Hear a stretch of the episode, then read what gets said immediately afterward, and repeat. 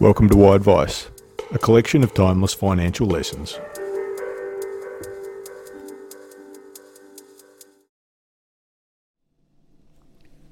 Questions to Lift the Fog, May 4, 2022.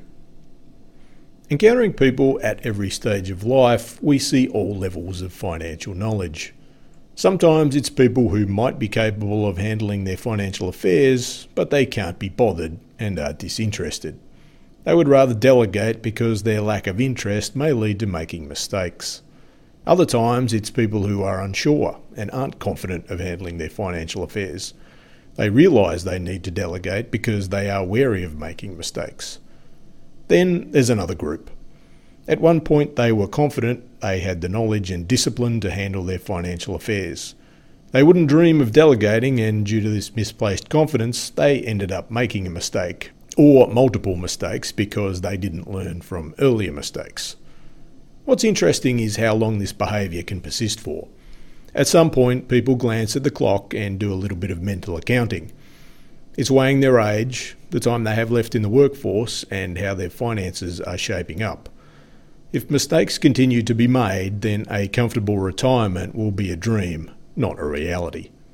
This can lead to people either knuckling down and getting the basics right or doubling down on bad decisions. Almost always we see these people in middle age. This is positive because they are looking to right the ship. Occasionally these people are into retirement, but that is a rarity.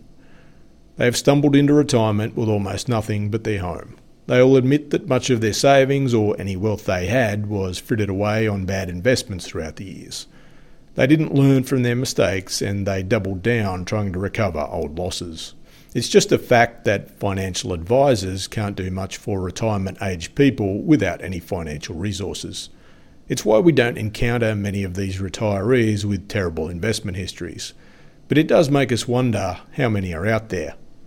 The only reason we do encounter them is because they've had a stroke of luck. Despite their poor investment and money management history, some kind of windfall fell into their lap and now they're looking for help.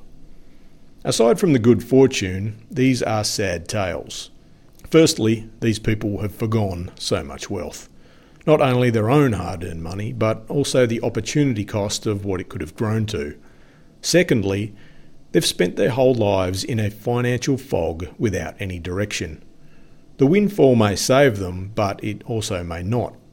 They still need to abandon any preconceived investment notions and accept their prior investment history was bad management and not simply bad luck. How does it get this bad? How can people spend their whole lives in a state of financial confusion? At one point, we were in an information desert. 25 years ago, the internet was still in its infancy. Using the internet plugged up the telephone line, and we didn't have mobiles to compensate. That left the library and the media as the most reliable sources of information.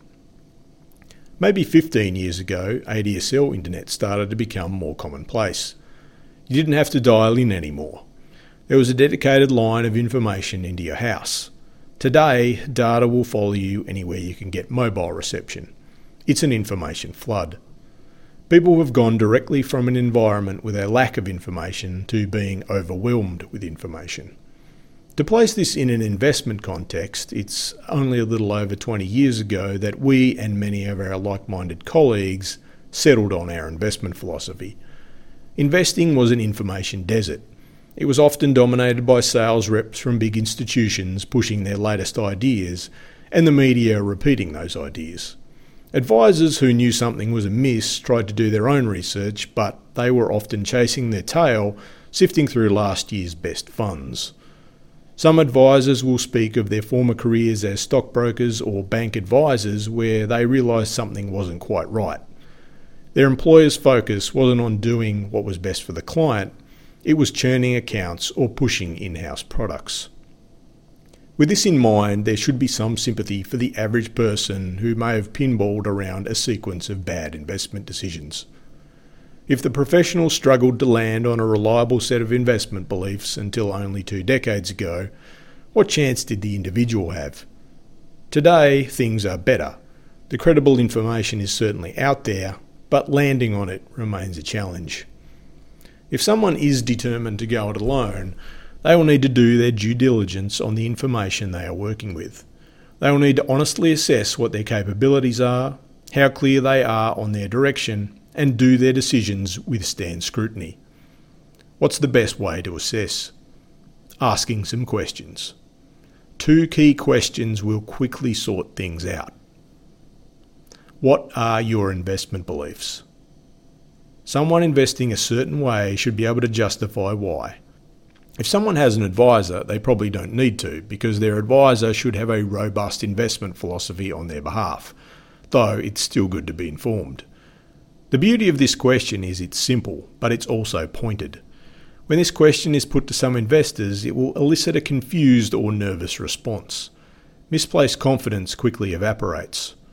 It's not about memory recall or being caught out with a gotcha. An investor could still have a statement on paper that outlines their beliefs. Not having anything to refer to highlights an investor who doesn't know what they should, what's underpinning their investment decisions. That should be a concern.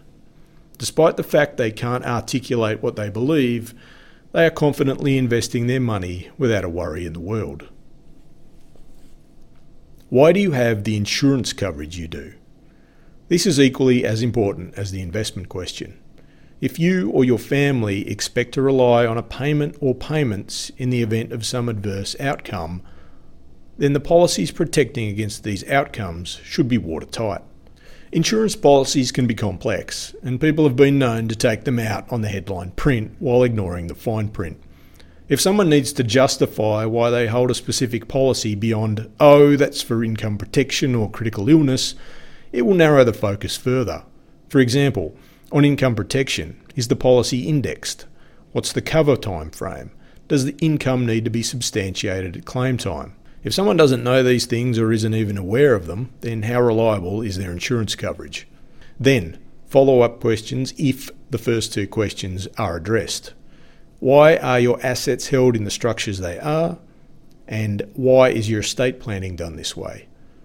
If someone can't adequately answer the more straightforward investing and insurance questions, then it's unlikely these more technical questions will be answered with confidence.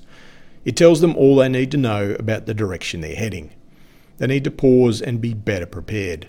Otherwise, they need someone who can answer those questions for them.